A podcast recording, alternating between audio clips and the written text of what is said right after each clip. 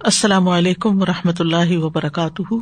نحمد ونسلی علیہ رسول کریم ام آباد فعد بلّہ من الشیطان الرجیم۔ بسم اللہ الرحمٰن الرحیم۔ ربش رحلی صدری ویسر علی عمری وحل العقدم السانی یفق قولی۔ صورت المائدہ، آیت نمبر پندرہ۔ قد جاءكم رسولنا يبين لكم رسولنا يبين لكم كثيرا مما كنتم تخفون من الكتاب ويعفو عن كثير قد جاءكم من الله نور وكتاب اے اہل کتاب، یقیناً تمہارے پاس ہمارا رسول آ چکا ہے، جو تمہارے لیے بہت سی ان چیزوں کو واضح کرتا ہے، جو تم کتاب میں سے چھپاتے تھے، اور وہ بہت سی باتوں سے درگزر کرتا ہے۔ یقیناً تمہارے پاس اللہ کی طرف سے نور اور واضح کتاب آ چکی ہے۔ پچھلی آیات میں اللہ تعالیٰ نے اہل کتاب کی مذمت کی ہے کہ ان کے دل بڑے سخت ہیں۔ ان کے درمیان عداوت اور بغض رکھ دیا گیا ہے، اور اس کی وجہ یہ بتائی گئی کہ وہ ان باتوں کو جو اللہ کی طرف سے آئی تھی، ان کی جگہ سے بدل دیتے ہیں۔ جیسا کہ سورت البقرا میں بھی آتا ہے فویل الدین یکتبون الکتاب ابی ادیم ثم یقول من عند اللہ بس ان لوگوں کے لیے بڑی ہلاکت ہے جو اپنے ہاتھوں سے کتاب لکھتے ہیں، پھر کہتے ہیں یہ اللہ کے پاس سے۔ اسی طرح سورت عال عمران میں بھی آتا ہے وہ ان من ہوں لفریق البون السنت ہوں بال کتابی لتا سبو من الکتابی و ماہ من الکتاب اور بے شک ان میں سے یقیناً کچھ ایسے لوگ ہیں جو کتاب پڑھنے کے ساتھ اپنی زبانیں مروڑتے ہیں، تاکہ تم اسے کتاب میں سے سمجھو، حالانکہ وہ کتاب میں سے نہیں۔ تو یہ ان کی تحریف کی وجہ سے تھا جو لفسی اور مانوی تحریف وہ کرتے تھے۔ تو اللہ سبحان تعالیٰ ہمیں یہ سب کچھ اس لیے بتا رہے ہیں تاکہ ہم خبردار ہو جائیں اور ان کے طریقوں پر نہ چلیں اور ان کے انجام سے محفوظ رہیں۔ تو بہرحال، یہاں پر اللہ سبحان تعالیٰ اہل کتاب کو متوجہ کر کے فرما رہے ہیں یہ سب کچھ بتانے کے بعد، یا اہل الکتاب قجا اکم رسول اے اہل کتاب، تمہارے پاس ہمارا رسول آ چکا ہے، یا اہل الکتاب، یا جو ہے یہ حرف ندا ہے یعنی پکار کے لیے استعمال ہوتا ہے۔ قرآن مجید میں ندا کی آٹھ قسمیں ہیں۔ پہلی ندا تمام انسانوں کے لیے، یا الناس، یا بنی آدم، یا یوہل انسان دوسری ندا اہل ایمان کے لیے، یا یو الدین آمن یہ ایٹی نائن ٹائم آیا ہے قرآن میں۔ تیسری ندا اہل ایمان میں سے کچھ خاص گروہوں کے بارے میں، یا اول الباب، یا اول ابسار چوتھی ندا کفار کے لیے، یا یو الدین کفرو پانچویں ندا اہل کتاب کے لیے، یا اہل الکتاب۔ چھٹی ندا اشخاص کو، جیسے یا موسا یا عیسا یا یوہن نبی ساتویں ندا جمادات کو، جیسے یا جبال ابی اے پہاڑوں، اس کے ساتھ تصویر کو دوہراؤ یا یا اردو ابلا ایما اکی و یا سما یعنی چیزوں کو پکارا ایک طرح سے۔ آٹھویں ندا ایسی ہوتی ہے کہ جن کی حقیقت وارد نہیں ہوتی۔ جیسے یا حسرتا، یا حسرا یا لئی تنی یعنی اس میں اصل میں کسی کو پکارنا مقصود نہیں ہوتا۔ تو جب اللہ سبحان تعالیٰ یہود و نصارہ کو پکارتے ہیں، تو ان کو یا یو حل یہود یا یا یو نسارا کہہ کے نہیں پکارتے۔ بلکہ ان پر حجت قائم کرنے کے لیے یا اہل الکتاب کہتے ہیں۔ اور ایک طرح سے تمبی بھی ہے۔ ان کو خبردار بھی کیا جا رہا ہے۔ تو یا اہل الکتاب، اور کتاب سے مراد تورات اور انجیل دونوں ہے کتاب کی جنس مراد ہے۔ اور کتاب کی طرف ان کو نسبت کیوں دی گئی؟ اس کی کیا وجہ ہے؟ تاکہ ان پہ حجت قائم ہو اور ان کا ازر ختم کر دیا جائے۔ یعنی اللہ تعالیٰ فرما رہے ہیں کہ اے اہل کتاب، تم کتاب والے ہو۔ تمہارے پاس علم اور اس کی معرفت ہے۔ اور تمہارے پاس اب ہمارا رسول بھی آ چکا ہے۔ اور تم اس رسول کو اس طرح پہچانتے ہو جیسے اپنے بیٹوں کو پہچانتے ہو، جیسا کہ دوسری جگہ پر کہا گیا۔ اور رسول سے مراد محمد صلی اللہ علیہ وسلم ہے۔ اور پھر رسول ہمارا رسول یعنی اللہ سبحان تعالیٰ کی طرف سے بھیجے ہوئے، یہ آپ کے لیے اضافت تشریفی ہے یعنی آپ کو اعزاز بخشا گیا ہے۔ اللہ تعالیٰ نے آپ کو اپنا رسول کہہ کے پکارا ہے۔ تو یا اہل الکتاب قجا اکم رسول اے اہل کتاب، یقیناً تمہارے پاس ہمارا رسول یعنی محمد صلی اللہ علیہ وسلم آ چکے ہیں۔ کس کام کے لیے؟ یو بین القم کفیر مما کن تم تخفون امن الکتابی و یاف ان کفیر کتاب میں سے جو تم چھپاتے تھے، اس کی بہت سی باتوں کو وہ تمہارے لیے ظاہر کر دیتے اور بہت سی چیزوں سے درگزر بھی کرتے ہیں۔ یعنی کتاب کا بہت سا حصہ جو تم چھپا رہے تھے وہ تمہارے لیے ظاہر کر رہے ہیں اور کچھ باتوں کو اگنور کر رہے ہیں۔ جن کی ذکر کی ضرورت ہی نہیں۔ تو اس سے یہ پتا چلتا ہے کہ اہل کتاب اپنی کتابوں کا بہت سا حصہ چھپا لیتے تھے۔ قرآن مجید میں صورت اللہ نام میں بھی آتا ہے۔ کل من انزل الکتاب الزی جا ابھی موسا نورم و حد الناس تجالون کراتی سا تبدون و تخفون کثیرا۔ تخفون کثیرا۔ کہہ دیجیے وہ کتاب کس نے اتاری جو موسا لے کر آئے؟ جو لوگوں کے لیے روشنی اور ہدایت تھی، تم اسے چند ورق بناتے ہو جنہیں ظاہر کرتے اور بہت سا چھپاتے ہو۔ یعنی یہاں بھی یہی بتایا گیا کہ زیادہ چھپا جاتے تھے اور یہ اہل کتاب کا معمول تھا۔ اور اس کی مثالیں کیا ہے مثال کے طور پر انہوں نے رجم کی سزا جو تھی اس کو چھپایا تھا۔ تو رات میں شادی شدہ زانی کے رجم کا حکم موجود ہونے کے باوجود انہوں نے اس حکم کو چھپا دیا۔ اور اس کا واقعہ پہلے بھی آپ سن چکے ہیں کہ ایک یہودی مرد اور عورت نے جنا کیا اور وہ فیصلے کے لیے نبی صلی اللہ علیہ وسلم کے پاس گئے۔ انہوں نے یہی سوچا کہ اگر رجم کا کہیں گے رجم ہوتا پتھر مار کے سزا دینا، تو ہم نہیں مانیں گے، کوئی اور سزا دیں گے تو مان جائیں گے۔ تو بہرحال نبی صلی اللہ علیہ وسلم کے پاس جب کیس آیا تو آپ نے ان سے پوچھا کہ تمہارے پاس اگر کوئی ایسا کیس ہو تو تم اس کے ساتھ کیا سلوک کرتے ہو؟ تو کہنے لگے کہ ہم ان کا منہ کالا کر دیتے ہیں، انہیں مارتے پیٹتے ہیں۔ تو آپ نے فرمایا، کیا تمہیں تورات میں رجم کا حکم نہیں ملا؟ وہ کہنے لگے، نہیں، ایسا تو کچھ نہیں۔ یہ ہے چھپا جانا، چھپا گئے۔ اس پر عبد اللہ بن سلام جو مسلمان ہو چکے تھے، بول اٹھے۔ کہنے لگے کہ تم جھوٹے ہو۔ تو رات لاؤ اور اسے پڑھو اگر تم سچے ہو۔ تو رات لائی گئی۔ تو ان کے بڑے مدرس نے جو انہیں تورات پڑھایا کرتا تھا، اپنا ہاتھ آیت رجم پہ رکھ دیا۔ یعنی کھول کے اس جگہ پہ ہاتھ رکھ دیا۔ پھر آگے پیچھے سے پڑھنے لگا۔ آیت رجم نہیں پڑھتا تھا۔ تو عبداللہ بن سلام نے اس کا ہاتھ کھینچ لیا اور فرمایا، یہ کیا لکھا ہوا ہے؟ جب انہوں نے یہ آیت دیکھی تو کہنے لگے، یہ تو آیت رجم ہے۔ تو پھر آپ صلی اللہ علیہ وسلم نے انہیں کی کتاب کے مطابق ان کے بارے میں یہ حکم جاری کر دیا۔ اور انہیں قریب ہی مسجد کے پاس جہاں جنازے رکھے جاتے تھے، رجم کر دیا گیا۔ اسی طرح وہ اپنی کتابوں میں جو نبی صلی اللہ علیہ وسلم کے بارے میں اوساف پاتے تھے، ان کو چھپاتے تھے۔ اس کا ذکر نہیں کرتے تھے کہ ہماری کتابوں میں لکھا ہوا ہے کہ ایک آخری نبی آئے گا اور اس کے کیا کیا اوساف ہوں گے۔ اور یہ تورات میں بھی آپ کی صفات آئی ہیں جھیل میں بھی آئی ہیں۔ مثلاً تورات میں آپ کی صفت آئی کہ وہ سفید رنگ کے ہوں گے، تو وہ یہ بدل دیتے کہ نہیں، وہ گندمی رنگ کے ہوں گے تاکہ کوئی پہچان نہ سکے۔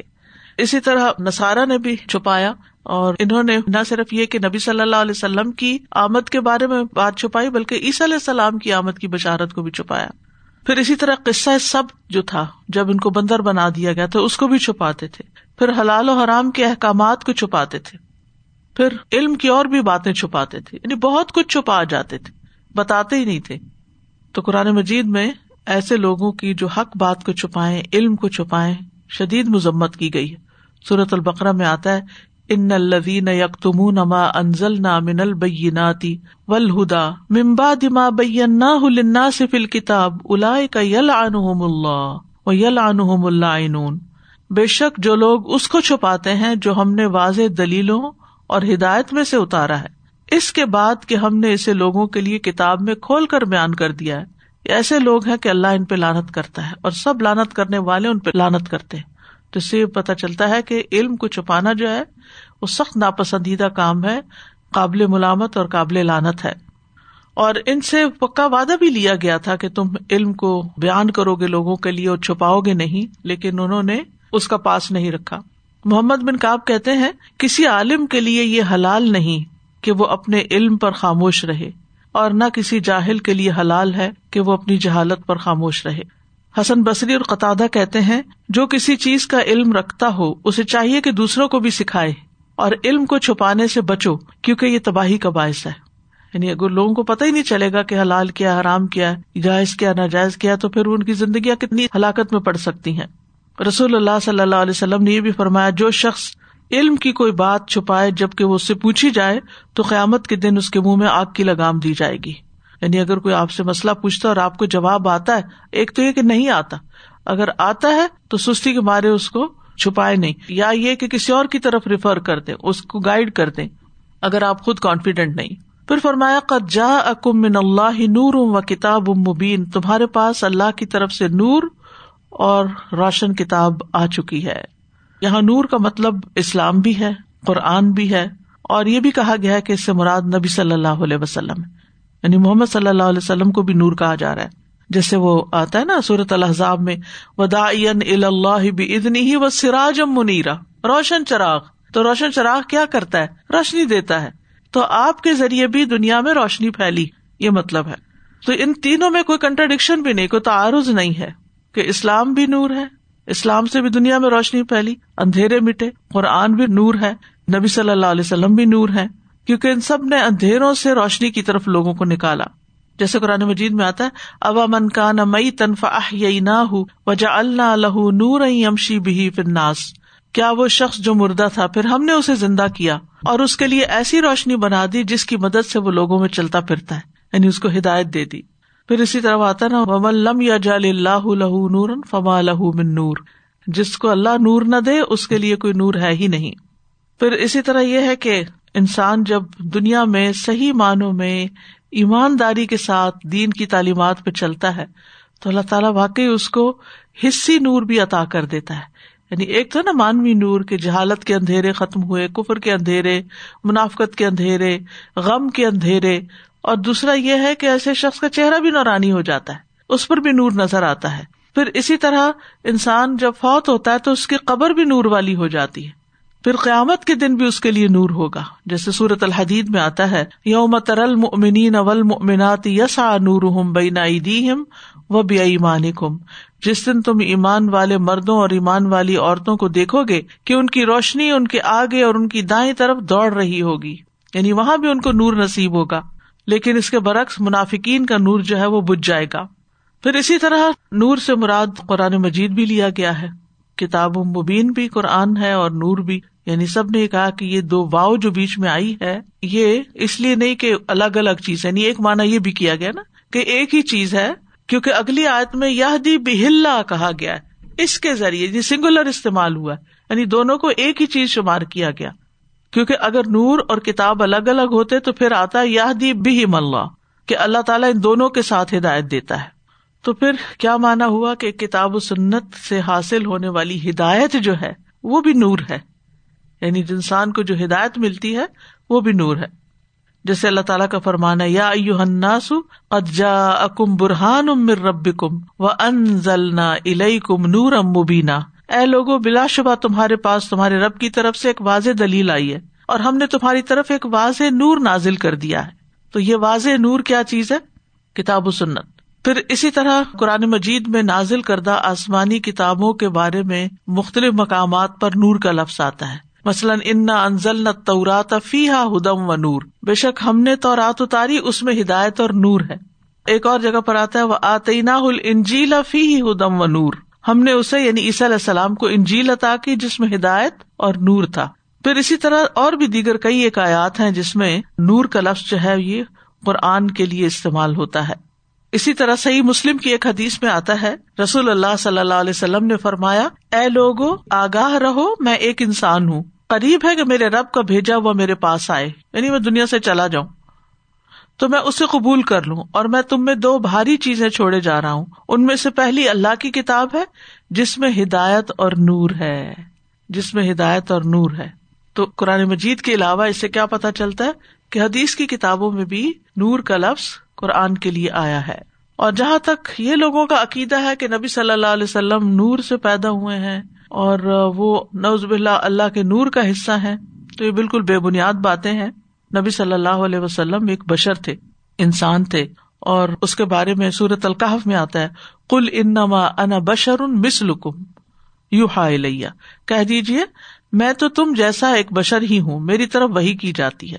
اسی طرح سورت فصلت میں آتا ہے کل انما انا بشر مسلکم یو ہا لیا کہہ دیجیے میں تمہارے جیسا ایک بشر ہی ہوں میری طرف وہی کی جاتی ہے۔ اور ویسے بھی یہ کہ وہ کھانا کھاتے تھے، بازاروں میں جاتے تھے، شادی کرتے تھے۔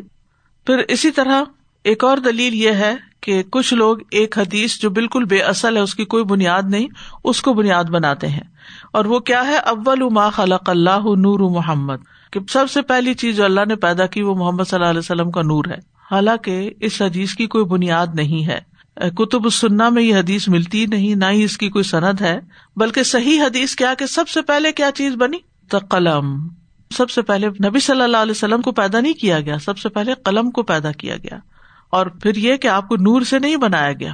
آپ ماں کے پیٹ میں جیسے دوسرے انسان پیدا ہوتے ہیں، اس طریقے سے دنیا میں تشریف لائے۔ ہاں یہ ہے کہ آپ صلی اللہ علیہ وسلم سب انسانوں سے زیادہ خوبصورت تھے۔ اور سب سے اچھی آواز والے تھے، سب سے اچھے اخلاق والے تھے۔ یہ آپ کی اور دیگر خصوصیات ہیں، لیکن آپ کو نور نہیں کہا گیا، حصی نور کے معنی میں۔ وہ کتاب و مبین اور روشن کتاب۔ اور کتاب جیسا کہ پہلے میں نے ارض کیا تھا کہ قرآن مجید کو کتاب کیوں کہا جاتا ہے؟ کیونکہ یہ لوہے محفوظ میں لکھا ہوا ہے۔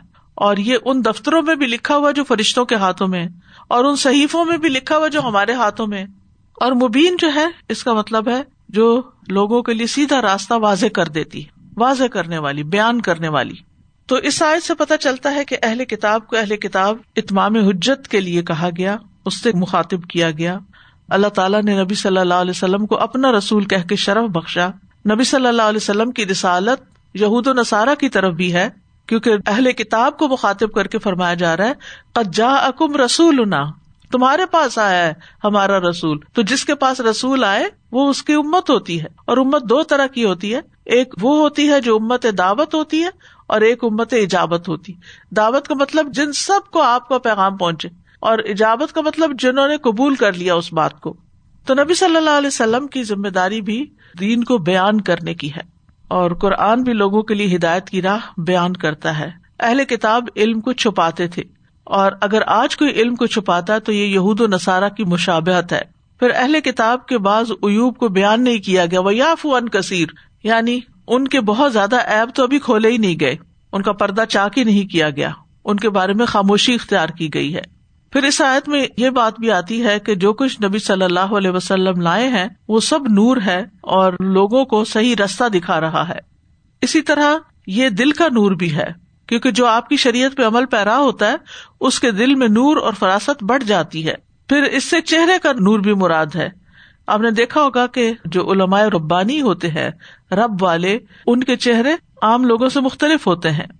پھر یہ ہے کہ قبر میں بھی نور ہوگا اور قیامت کے دن بھی نور ہوگا اور ہمیں نور کی دعا بھی سکھائی گئی۔ اللہ جالفی قلبی نورا وفی بسری نورا وفی سمعی نورا۔ لمبی دعا ہے۔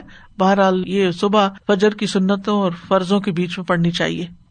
به اللہ من اتبع رضوانه سبل السلام، رضوانه سبل السلام ويخرجهم من الظلمات إلى النور بإذنه ويهديهم ويهديهم إلى صراط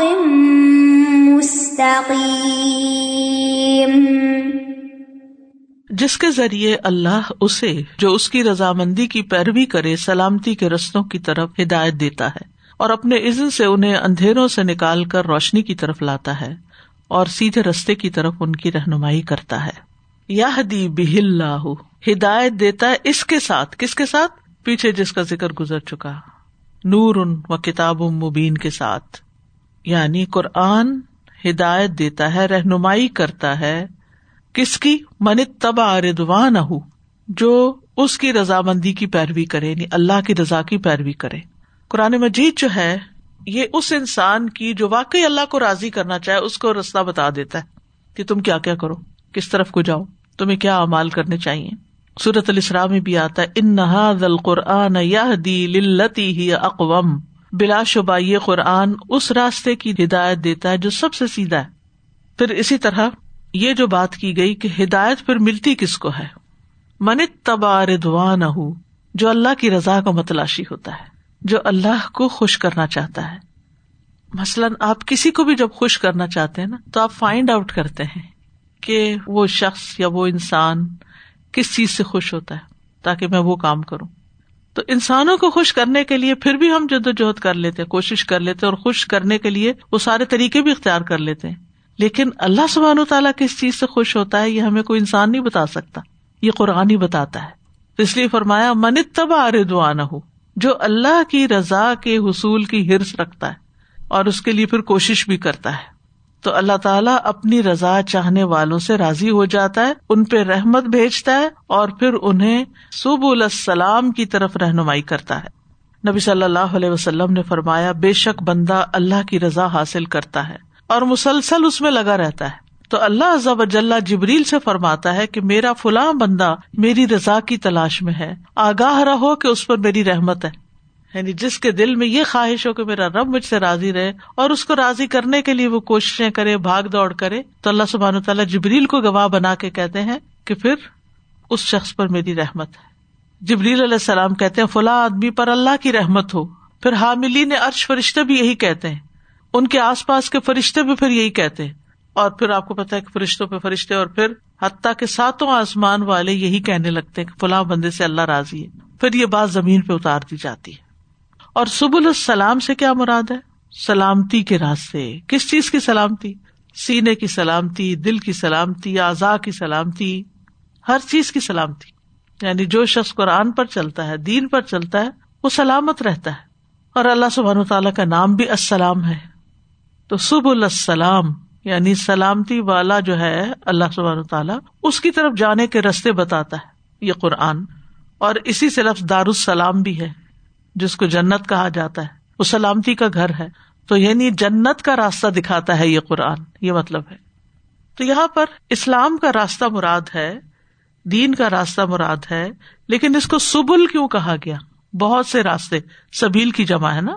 دیگر مقامات پر اللہ سبحان تعالیٰ اس راستے کو سنگولر بتاتے ہیں۔ سراتی مستقیمہ کلحاظ ہی سبیلی، کہہ دیجیے یہ میرا راستہ ہے۔ تو بہرحال اس وجہ سے کہا گیا ہے کہ سلامتی پانے کے بہت سے طریقے بتاتا ہے یہ قرآن۔ سبل یعنی صرف ایک ہی کام کافی نہیں، کئی چیز، ہر ایک کو مختلف چیزیں سوٹ کرتی ہے نا۔ تو اس قرآن کو پڑھنے سے ہمارے سامنے نیکیوں کے بے شمار راستے کھل جاتے ہیں۔ بہت سے کام، اور پھر صرف راستے ہی نہیں نظر آتے موٹیویشن بھی ملتی ہے کہ ہم کریں۔ ہم دیکھتے ہیں کہ حدیث میں ابو حرارا روایت کرتے ہیں کہ میں رسول اللہ صلی اللہ علیہ وسلم کو فرماتے ہوئے سن رہا تھا، جس نے اللہ کی راہ میں کسی چیز کا جوڑا خرچ کیا، اسے جنت کے تمام دروازوں سے بلایا جائے گا۔ اے اللہ کے بندے، یہ بہتر ہے یعنی یہ میرا والا دروازہ تمہیں زیادہ سوٹ کرے گا، ادھر سے آؤ۔ جو شخص نمازی ہوگا، اسے بابو سلاد سے پکارا جائے گا۔ جو صدقہ کرنے والوں میں سے ہوگا، اسے بابو صدقہ سے پکارا جائے گا۔ جو شخص روزہ داروں میں سے ہوگا، اسے بابو سیام یا بابو ریان سے بلایا جائے گا۔ پھر ابو بکر رضی اللہ عنہ نے ارض کی اللہ کے رسول، جس شخص کو تمام دروازوں سے پکارا جائے گا، اسے تو کوئی ضرورت نہ ہوگی۔ پھر ارض کیا اللہ کے رسول، کیا کسی شخص کو سارے دروازوں سے دعوت ملے گی؟ آپ نے فرمایا ہاں۔ اے ابو بکر، میں امید رکھتا ہوں کہ تم ان لوگوں میں سے ہو۔ تو اللہ سبحان تعالیٰ نے ہمارے لیے جو شریعت مقرر کی ہے، جو دین مقرر کیا ہے، اس میں نماز بھی ہے، روزہ بھی ہے، حج بھی ہے، زکوٰۃ بھی ہے، یہ ساری چیزیں ہیں۔ ہر شخص کا مزاج بھی فرق ہوتا ہے۔ کوئی صدقہ خیرات میں بہت اچھا ہوتا ہے، کوئی نماز میں بہت اچھا ہوتا ہے، اور وہ خوش قسمت بھی ہوتا ہے جو ہر چیز میں ہی اچھے ہوتے ہیں۔ ورنہ عموماً لوگ ایک نیکی کرنے نکلتے ہیں، دوسری بھول جاتے ہیں۔ اور پھر راستوں کو سلامتی کی طرف کیوں منسوب کیا گیا؟ مراد ہے وہ راستے جن سے سلامتی حاصل ہوتی ہے۔ تو کس چیز سے سلامتی ہوتی ہے؟ کس چیز سے بچتا ہے انسان؟ آگ سے سلامتی، کجی سے سلامتی، شبہات سے سلامتی۔ پھر اللہ سبحان تعالیٰ السلام ہے۔ سلامتی والا۔ حدیث میں آتا ہے اللہ انت السلام و من کا سلام تبارک تیاز الجلال اکرام اور پھر اللہ دار السلام کی طرف بلاتا ہے، جنت کا گھر۔ وہ یخر جو ہم من ظلمات نور بھی ازنی اور انہیں اندھیروں سے نور کی طرف نکال لیتا ہے اپنے عزن سے۔ یعنی نور اور کتاب مبین کی پیروی کرنے کے دو فائدے ہیں۔ پہلا، سلامتی کے رستوں کی طرف رہنمائی ہونا۔ اور دوسرا، اندھیروں سے نور کی طرف جانا۔ یعنی سلامتی بھی نور بھی۔ اندھیرے کون سے جیسے جہالت ہے، شرک ہے، نافرمانیاں ہے گناہ ہے نور ایک ہی ہے، لیکن اندھیرے بہت سے ہیں۔ یہاں اندھیروں کو جمع کا سیگا دیا گیا اور اللہ کے عزن سے کیا مراد ہے؟ یعنی اللہ تعالیٰ کی دی ہوئی توفیق اور ہدایت سے۔ اور پھر اللہ تعالیٰ کا فرمان جو ہے، بے عزن ہی یعنی آخر میں آتا ہے بے عزن ہی۔ تو مطلب یہ ہے کہ اللہ تعالیٰ نے جو تقدیر بنائی ہے، اس کے مطابق یعنی جس چیز کو نافذ ہونے کا حکم دیتا ہے یا عزن دیتا ہے، اجازت دیتا ہے۔ جیسے آتا نا منز اللہ یشف اندہ اللہ بزنی سرات مستقیم، اور وہ انہیں سیدھے رستے کی طرف ہدایت دیتا ہے۔ یعنی حق کی اتباع کا تیسرا فائدہ، کہ انسان کو سیدھا رستہ مل جاتا ہے۔ قرآن کے بغیر سیدھا رستہ نہیں ملتا۔ اللہ تک اگر کوئی پہنچنا چاہے تو اس کے لیے ممکن ہی نہیں کہ نبی صلی اللہ علیہ وسلم کی اطاعت اور اتباع کے بغیر پہنچ سکے۔ کیونکہ انسان پھر اس طریقے سے عمل ہی نہیں کرتا۔ اور سرات مستقیم کیا ہوتا ہے؟ مستقیم کہتے ہیں دو نقطوں کے بیچ میں سیدھی لائن۔ یعنی دو ڈاٹس کے بیچ میں اسٹریٹ لائن۔ جہاں سے چلا، دوسری طرف جا کے رکا، وہ دو اینڈ ہیں اس کے۔ تو نبی صلی اللہ علیہ وسلم کی جب انسان اطاعت کرتا ہے، تو پھر وہ سیدھے رستے پہ چل پڑتا ہے۔ اور اپنی منزل کو پہنچ جاتا ہے۔ تو اس آیت میں بہت سے فائدے ہیں۔ پہلی بات تو یہ کہ ہدایت اللہ کے ہاتھ میں ہے۔ جب ہدایت اللہ کے ہاتھ میں ہے تو پھر مانگنی بھی اسی سے چاہیے۔ پھر اللہ کی رضا کے کام کرنے سے اور شریعت کی پیروی کرنے سے شریعت کے علم میں بھی اضافہ ہوتا ہے۔ پھر یہ کہ سلامتی کے راستے بہت سے ہیں۔ پھر اسی طرح ارکان اسلام جتنے ہیں، وہ سب سلامتی کے راستے ہیں۔ انسان ان کو ادا کرتا تو سلامت رہتا ہے۔ پھر نافرمانیاں، کفر، شرک، ظلم، یہ سب اندھیرے میں ہے اللہ پہ جھوٹ باندھنا، اللہ کے ذکر سے روکنا، حقوق و رواج میں کمی کرنا۔ پھر اسی طرح یہ ہے کہ اللہ کی طرف سے آئی ہوئی شریعت کو تھامنا جو ہے وہ انسان کے لیے ہدایت کا باعث ہے اور نافرمانی کرنا کجروی کا باعث ہے۔ اللہ تعالیٰ محفوظ رکھے۔ لقد كفر الذين قالوا إن الله هو المسيح ابن مريم۔ قل فمن يملك من الله شيئا إن أراد أن يهلك المسيح ابن مريم أن يهلك المسيح ابن مريم وأمه ومن في الأرض جميعا ولله ملك السماوات والأرض وما بينهما يخلق ما يشاء. والله على كل شيء قدير.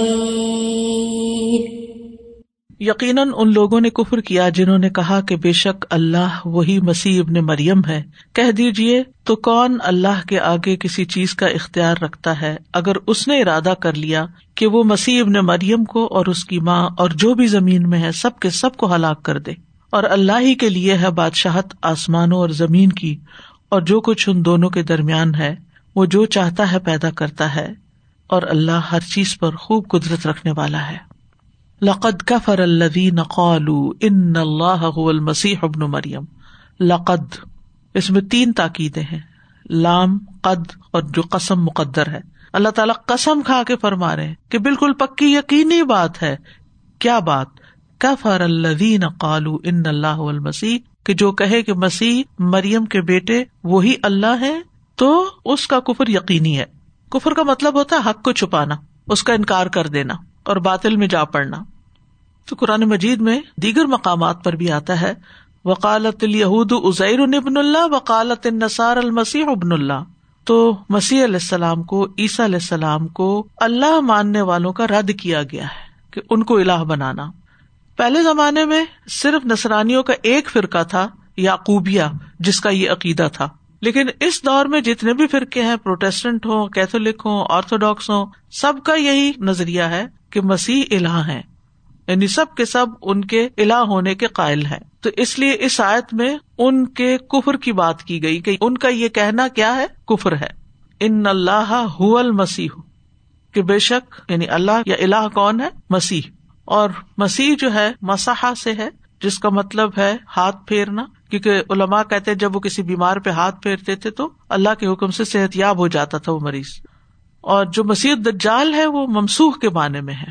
یہ ماسح کے معنی میں وہ ممسوخ کے، کیونکہ اس کی ایک آنکھ کو مٹا دیا گیا، اس وجہ سے اس کو مسیح کہا جاتا ہے۔ کل فمئی عمل کو من اللہ شعی ان ان اراد کل مسیح اب مریم و ام مہ و منفل اردی جمی آ کہہ دیجیے کون اللہ سے کسی چیز کا مالک ہو سکتا ہے؟ ان ارادہ یوہل مسیح نہ مریم۔ اگر اللہ ارادہ کر لے کو مسیح ابن مریم کو ہلاک کر دے، اور اس کی ماں کو بھی، اور سب زمین والوں کو، تو پھر تم کیا کرو گے؟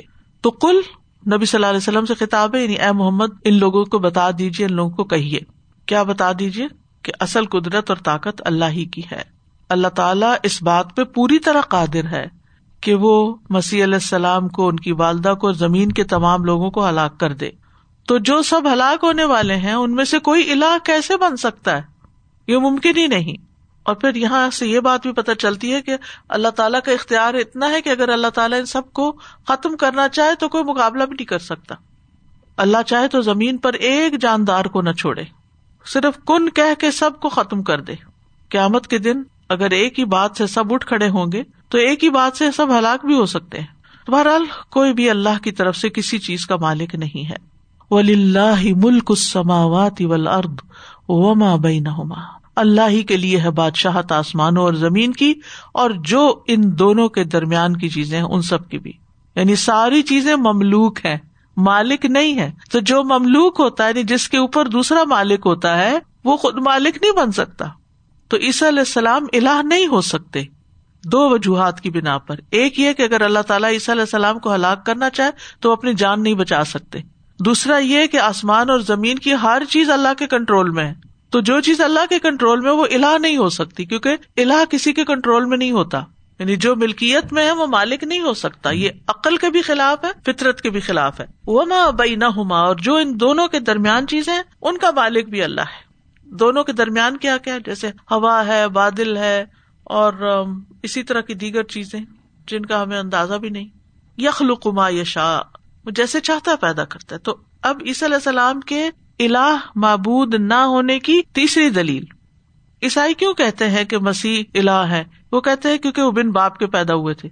تو بات یہ ہے کہ اللہ تعالیٰ تو جیسے چاہے پیدا کر دے۔ آدم علیہ السلام کو اللہ نے بن باپ کے پیدا کیا۔ حب علیہ السلام کو حضرت آدم کی پسلی سے پیدا کیا، وہ ان کے باپ نہیں تھے۔ ان کی بھی نہ کوئی ماں تھی نہ باپ تھے۔ اور عیسی علیہ السلام کو اللہ تعالیٰ نے باپ کے بغیر پیدا کر دیا۔ تو پھر ایسی صورت میں جو پیدا کیا جائے وہ الا نہیں ہو سکتا۔ کوئی کریشن الا نہیں ہو سکتی، کیونکہ اسے کسی نے کریٹ کیا ہے۔ یخلق ما یشا اور جس طرح وہ چاہے پیدا کر لے۔ و اللہ علا کل شعین قدیر، اور اللہ ہر چیز پر خوب قدرت رکھنے والا ہے۔ تو اس نے اپنی قدرت کے ساتھ عیسیٰ علیہ السلام کو بغیر باپ کے صرف ماں سے پیدا کیا ہے۔ تو عیسائی سے پتہ چلتا ہے کہ اللہ سبحان تعالیٰ عیسائیوں کو خاص طور پر کافر قرار دیتے ہیں۔ پھر اسی طرح یہ ہے کہ یہاں عیسیٰ علیہ السلام کی ایک طرح سے تعریف بھی کی گئی ان کی صفت جو مسیح بیان ہوئی ہے، یہ ان کا اکرام ہے۔ پھر اس سے بھی پتا چلتا ہے کہ جس کا باپ نہ پتا ہو، اسے ماں کی طرف منسوب کیا جا سکتا ہے۔ پھر اسی طرح ہی کہ اگر اللہ کسی کام کا ارادہ کر لے، تو کسی کی سرداری اللہ کے ارادے کو نہیں روک سکتی۔ پھر اسی طرح یہ بات بھی کہ اگر عیسیٰ علیہ السلام معبود ہوتے تو خود کو اور اپنی والدہ کو بچا لیتے، لیکن اللہ تعالیٰ نے والدہ کو فوت کر دیا، مسیح علیہ السلام کو اٹھا لیا۔ پھر اسی طرح اللہ سبحان تعالیٰ امبیا علیہ السلام کے بارے میں ایسی بات کیوں کرتے ہیں کہ اللہ چاہے تو سب کو ہلاک کر دے؟ یہ ایک مسلحت کی وجہ سے۔ کہ کہیں کوئی بندہ ان کو، ان کی حد سے آگے نہ بڑھائے، ان کو بندے سے معبود نہ بنا دے۔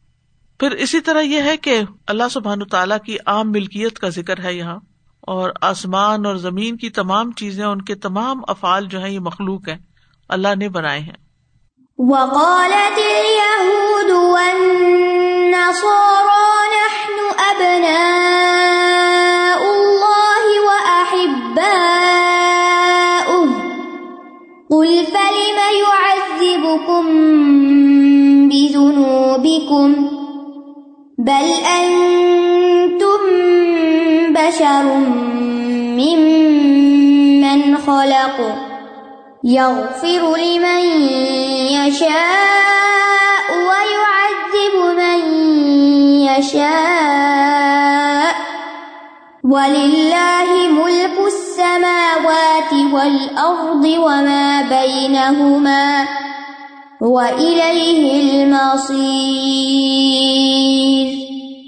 اور یہود و نصارہ نے کہا، ہم اللہ کے بیٹے اور اس کے محبوب ہیں۔ کہہ دیجیے پھر کیوں وہ تمہیں تمہارے گناہوں کی وجہ سے عذاب دیتا ہے؟ بلکہ تم ایک انسان ہو، ان میں سے جنہیں اس نے پیدا کیا۔ وہ جسے چاہے گا بخش دے گا اور جسے چاہے گا عذاب دے گا۔ اور اللہ ہی کے لیے ہے بادشاہت آسمانوں اور زمین کی، اور جو ان دونوں کے درمیان ہے اور اسی کی طرف لوٹنا ہے۔ وقالت الہود و نسارا نہ ابنا اللہ و احبا تو یہود اور نسارا یہود موسی علیہ السلام کے پیروکار نسارا عیسی علیہ السلام کے پیروکار. یہ دونوں ہی کہتے ہیں کہ ہم اللہ کے بیٹے اور اس کے محبوب ہیں. اس کا یہ مطلب نہیں کہ وہ اس لحاظ سے بیٹے ہیں کہ اللہ نے ان کو پیدا کیا جیسے عام باپ پیدا کرتے ہیں، بلکہ محبت میں مبالغے کی بنا پہ خود کو اللہ کا بیٹا قرار دیا. یعنی اللہ سبحان تعالیٰ ہم سے بیٹوں کی طرح محبت کرتا ہے. ہمارا اکرام اور اعزاز کرتا ہے، ایسے ہی جیسے کوئی بیٹے کی کرتا ہے۔ تو ان کی اس دلیل کا توڑ کیا کیا گیا؟ ان کی اس بات کو کیسے رد کیا گیا؟ کل فلم یو ادب کم بنو بکم کہہ دیجیے پھر وہ تمہیں تمہارے گناہوں کی وجہ سے عذاب کیوں دیتا ہے؟ یا قیامت کے دن عذاب کیوں دے گا؟ تو اللہ سبحان تعالیٰ نے ان کی حجت کو دلائل سے باطل کر دیا یعنی ان کے اس دعوے کو ختم کر دیا۔ فل میو ادب کم بنوب کم تو آج کے اس حصے میں دو چیزیں جو اس بات کی دلیل ہے کہ وہ اللہ کے بیٹے ہوں۔ پہلی کیا؟ کہ انہوں نے گناہ کیے۔ ٹھیک ہے؟ دوسری بات یہ کہ باپ کے حوالے سے کہ وہ عذاب دے گا۔ یعنی بیٹا وہی اچھا ہوتا ہے جو اپنے والد کے حوالے سے نافرمانی کرنے والا نہ ہو، بلکہ اس کی بات سننے والا ہو اطاط گزار ہو، نافرمان اور گناگار نہ ہو۔ اور پھر اسی طرح باپ کی محبت کے حوالے سے یہ کہ جس سے محبت ہوتی ہے، اس کے تو غلطیوں کو دیکھا ہی نہیں جاتا۔ لیکن اہل کتاب کے ساتھ تو ایسا نہیں تھا۔ ان کے لیے تو عذاب کی بات بھی کی گئی۔ تو یہاں اللہ تعالیٰ نے ان کے دعوے کو رد کر دیا کہ وہ اللہ کے بیٹے ہیں۔ بات یہ ہے کہ ان کے یہاں آخرت کا عقیدہ جو تھا وہ کمزور ہو چکا تھا۔ اور آخرت کے بارے میں دھوکے میں تھے۔ ان کا ایک اور کال بھی صورت عال عمران میں کالو لن تمسن انار اللہ محدود کہ ہمیں ہرگز آگ نہیں چھوئے گی مگر گنتی کے چند دن۔ تو یہ ان کی من گڑت بات تھی، اس کی کوئی حقیقت نہ تھی۔ یعنی اس طرح کے دعوے انہوں نے اور بھی کیے ہیں۔ قیامت کے دن یہود نصارہ کو ان کے کیے پر عذاب دیا جائے گا۔ کسی کا بھی حسب نصب اللہ کے عذاب سے بچا نہیں سکتا۔ بل ان تم بشر ممن خلق، بلکہ تم انسان ہو اس میں سے جو اس نے پیدا کیے۔ یعنی تم تو انسان ہو اور اللہ کا تم سے تعلق بس وہی ہے جو خالق کا مخلوق سے ہوتا اور مالک کا غلام سے۔ انسانوں کو بشر کیوں کہا گیا؟ کیونکہ باقی مخلوقات کے برعکس ان کے جسم میں نہ بال ہوتے ہیں اور نہ کوئی اور اس طرح کی کورنگ ہوتی ہے، بلکہ کھال ہوتی ہے۔ تو ان کی کھالوں کو ظاہر کیا ہے یعنی اوپر کھال رکھی ہے ان کے جسم کے۔ تو اس سے پھر ان کو بشر کہا گیا۔ اور بشر ہونے کا تقاضا کیا ہے کہ پھر وہ اللہ کے اطاعت کے مطابق اپنا لباس بنائے۔ یک فر المی شاہ و یو ادب می جس کو چاہتا ہے معاف کر دیتا ہے اور جس کو چاہتا ہے عذاب دیتا ہے۔ یا دوسرا مانا جس کو چاہے گا معاف کر دے گا، جس کو چاہے گا عذاب دے گا۔ اور یہ کب ہوگا؟ قیامت کے دن۔ یعنی یہ اللہ کی مشیت پر ہے می شاہ اور اللہ کی مشیت حکمت پر مبنی ہوتی ہے۔ اور پھر یہ ہے کہ جو معافی مانگے، جو توبہ کرے، اللہ تعالیٰ اس کو معاف بھی کرتا ہے۔ اور کئی ایسے لوگ ہیں کہ جو معافی کے بغیر بھی اگر ان کے کچھ اور اچھے کام ہوئے تو اس بنا پہ ان کو معاف کر دیا جائے گا۔ پھر اسی طرح یہ ہے کہ اس کو کسی ظلم کا وہاں ڈرنا ہوگا۔ ظلم کیا ہوتا ہے کہ اس نے گنا اتنے نہیں کیے جتنی سزا مل رہی۔ ہے اس کے عین مطابق ہی ہوگی۔ ولی اللہ ہی ملک السماوات ارد اور اللہ ہی کے لیے ہے آسمانوں اور زمین کی بادشاہت۔ وما بین ہوما اور جو ان دونوں کے درمیان ہے۔ وہ الہی ہل مسیر اور اسی کی طرف لوٹنا ہے۔ تو پچھلی آیت میں تردید کی گئی تھی اور وہاں پر اللہ کل شعین قدیر آیا اور اس آیت میں دھمکی اور وعید ہے، اس وجہ سے وہ الہ مسیر آیا کہ واپس تو اسی کی طرف جانا ہے۔ تو اس آیت سے پتا چلتا ہے کہ یہود و نصارہ اپنے دعوے میں جھوٹے ہیں، اللہ کا کوئی بیٹا اور پیارا ایسا نہیں۔ یہود اصل میں ایسا کرتے کیوں تھے؟ یعنی اپنے آپ کو کیوں اللہ کا بیٹا قرار دیتے تھے؟ تاکہ وہ اپنے آپ کو نبی صلی اللہ علیہ وسلم سے برتر ثابت کر سکے پھر اللہ سب تعالیٰ نے اہل کتاب کے یا ان لوگوں کے دعووں کو دو طرح سے رد کیا اور پھر یہود و نصارہ پر عذاب کبھی ختم نہیں ہوگا۔ یعنی جو انہوں نے کیا، جب سزا شروع ہوگی تو اس کا کوئی اینڈ نہیں۔ پھر اسی طرح یہ ہے کہ انسان ہونے کے ناطے سے سب لوگ اللہ کے نظر میں برابر ہے سوائے متقین کے۔ ایک جگہ پر اللہ تعالیٰ فرماتے ہیں، بل ان تم بشر ممن خلق، بلکہ تم انسان ہو ہم جیسے۔ یا قد جاءكم رسولنا يبين لكم رسولنا يبين لكم على فترة من الرسل أن تقولوا ما جاءنا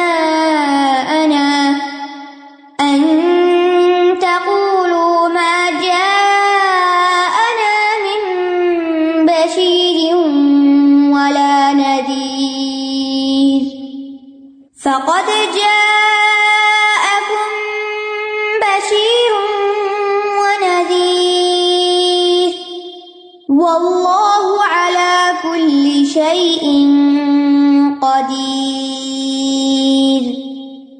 اے اہل کتاب، یقیناً تمہارے پاس رسولوں کی آمد کے ایک وقفے کے بعد ہمارا رسول آ گیا ہے، جو تمہارے لیے حق کو واضح کرتا ہے۔ تاکہ تم یہ نہ کہو کہ ہمارے پاس کوئی خوشخبری دینے والا اور ڈرانے والا نہیں آیا۔ تو یقیناً تمہارے پاس خوشخبری دینے والا اور ڈرانے والا آ چکا ہے اور اللہ ہر چیز پر خوب قدرت رکھنے والا ہے۔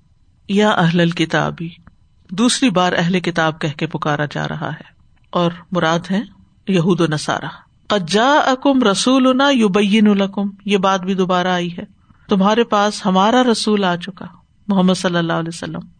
اور وہ کیا کرتے ہیں؟ یوبین الکم وہ تمہارے لیے بیان کرتے ہیں یعنی وضاحت اور تفصیل سے بتاتے ہیں۔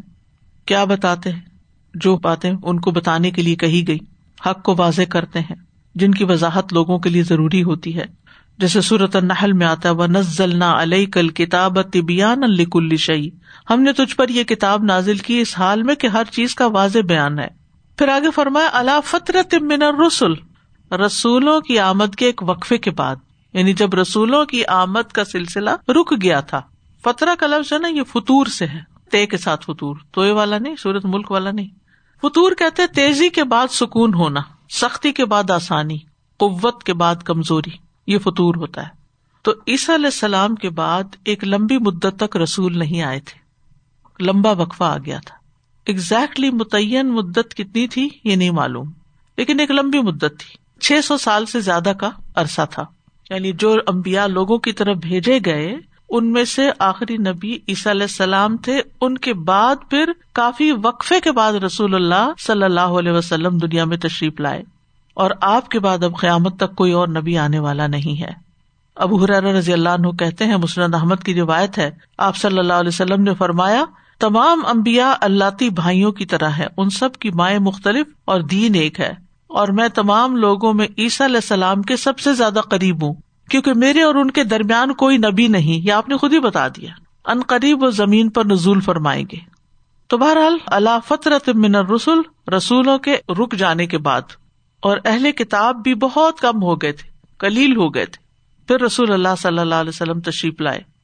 ایاز بن ہمار بجاشی کہتے ہیں کہ رسول اللہ صلی اللہ علیہ وسلم نے ایک دن اپنے خطبے میں فرمایا سنو، بے شک میرے رب نے مجھے یہ حکم دیا ہے کہ میں تم لوگوں کو وہ باتیں سکھا دوں جن کے بارے میں تم لا علم ہو، تمہیں پتا ہی نہیں۔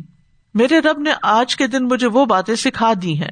میں نے اپنے بندوں کو جو مال دیا ہے، وہ اس کے لیے حلال ہے اور میں نے اپنے سب بندوں کو حق کی طرف رجوع کرنے والا پیدا کیا ہے۔ لیکن شاطین ان کے پاس آ کر انہیں ان کے دین سے بہکا دیتے ہیں۔ اور میں نے اپنے بندوں کے لیے جن چیزوں کو حلال کیا ہے، وہ ان کے لیے حرام کر دیتے ہیں۔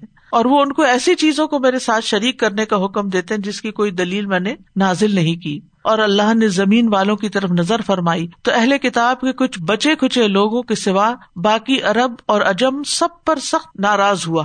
یعنی اہل کتاب کے کچھ لوگوں کو چھوڑ کے سب پہ ناراض۔ اور مجھ سے فرمایا، میں نے آپ کو اس لیے مبوس کیا ہے کہ میں آپ کی اور آپ کے ذریعے سے دوسروں کی آزمائش کروں۔ اور میں نے آپ پر ایسی کتاب نازل کی ہے جسے پانی دھو کر مٹا نہیں سکتا۔ آپ سوتے ہوئے بھی اس کی تلاوت کریں گے اور جاگتے ہوئے بھی۔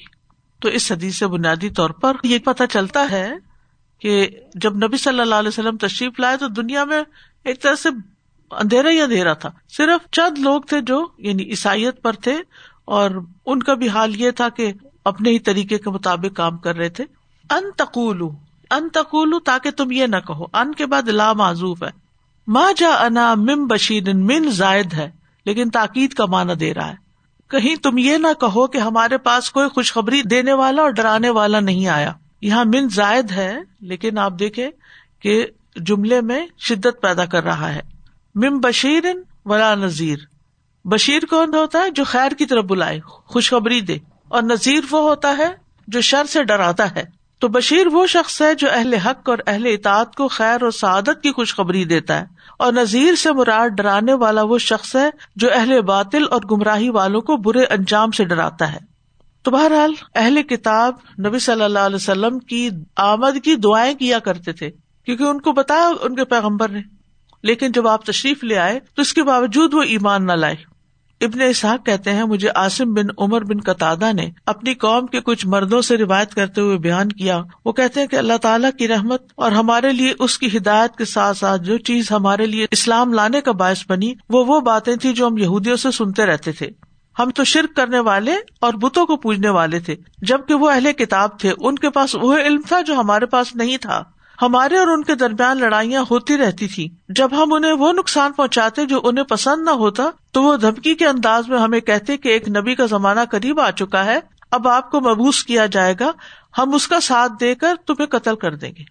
اور قوم عاد اور ارم جو ہے وہ تباہ کر دی گئی اور ہم ان سے اکثر یہ سنا کرتے تھے۔ یعنی اس سے پتہ ہی چلتا کہ وہ نبی صلی اللہ علیہ وسلم کی آمد کے انتظار میں تھے۔ پھر جب اللہ نے اپنے رسول کو محبوس فرمایا اور اس نے ہمیں اللہ کی طرف دعوت دی تو ہم نے تو اس کی دعوت کو قبول کر لیا اور ہم نے اس کو پہچان لیا جس کے ساتھ یہودی ہمیں دھمکی دیتے تھے۔ ہم نے سبقت کرتے ہوئے اس کی بات قبول کر لی۔ فقط جا اکم بشیر ام و نویر بس تحقیق تمہارے پاس خوشخبری دینے والا اور ڈرانے والا آ چکا۔ وہ اللہ اللہ کل شعین قدیر۔ اور اللہ ہر چیز پر قادر ہے۔ یعنی اب تمہارے پاس کوئی حجت نہیں باقی رہی۔ اس آیت سے جو بات ہمیں پتہ چلتی ہے وہ یہ کہ نبی صلی اللہ علیہ وسلم کو سارے انسانوں کی طرف، حتیٰ کہ یہود و نصارہ کی طرف بھی نبی بنا کر بھیجا گیا۔ اگر کوئی پوچھے نا کہ آج کے دور میں جو یہود و نصارہ ان کا پیغمبر کون ہے؟ تو محمد صلی اللہ علیہ وسلم ہی ہے وہ نہ مانے، وہ اور بات ہے۔ پھر یہ کہ اہل کتاب کے لیے نبی صلی اللہ علیہ وسلم پر ایمان لانا ضروری ہے۔ پھر نبی صلی اللہ علیہ وسلم کا بحثیت رسول اللہ ہونا ہی اجت کے لیے کافی ہے۔ پھر یہ کہ جو رسول ہوتا ہے، وہ رب نہیں ہوتا، معبود نہیں ہوتا۔ پھر یہ کہ نبی صلی اللہ علیہ وسلم اور عیسیٰ علیہ السلام کے درمیان کوئی اور نبی نہیں آیا۔ پھر یہ کہ اللہ سبحان تعالیٰ بشیر اور نذیر کہہ کے آپ صلی اللہ علیہ وسلم کا مقام واضح کر رہے ہیں۔ پھر اسی طرح یہ ہے کہ آیت کا جو اختتام ہے، یہ پچھلی بات جو ہے، اس سے مطابقت رکھتا ہے کہ کوئی چیز بھی اللہ کی قدرت سے باہر نہیں۔ و آخر داوانا الحمد للہ رب العالمین۔ سبحان اللہ و بحمد کا اشد اللہ اللہ اللہ انت۔ استخر کا و اطوب السلام علیکم و رحمۃ اللہ وبرکاتہ.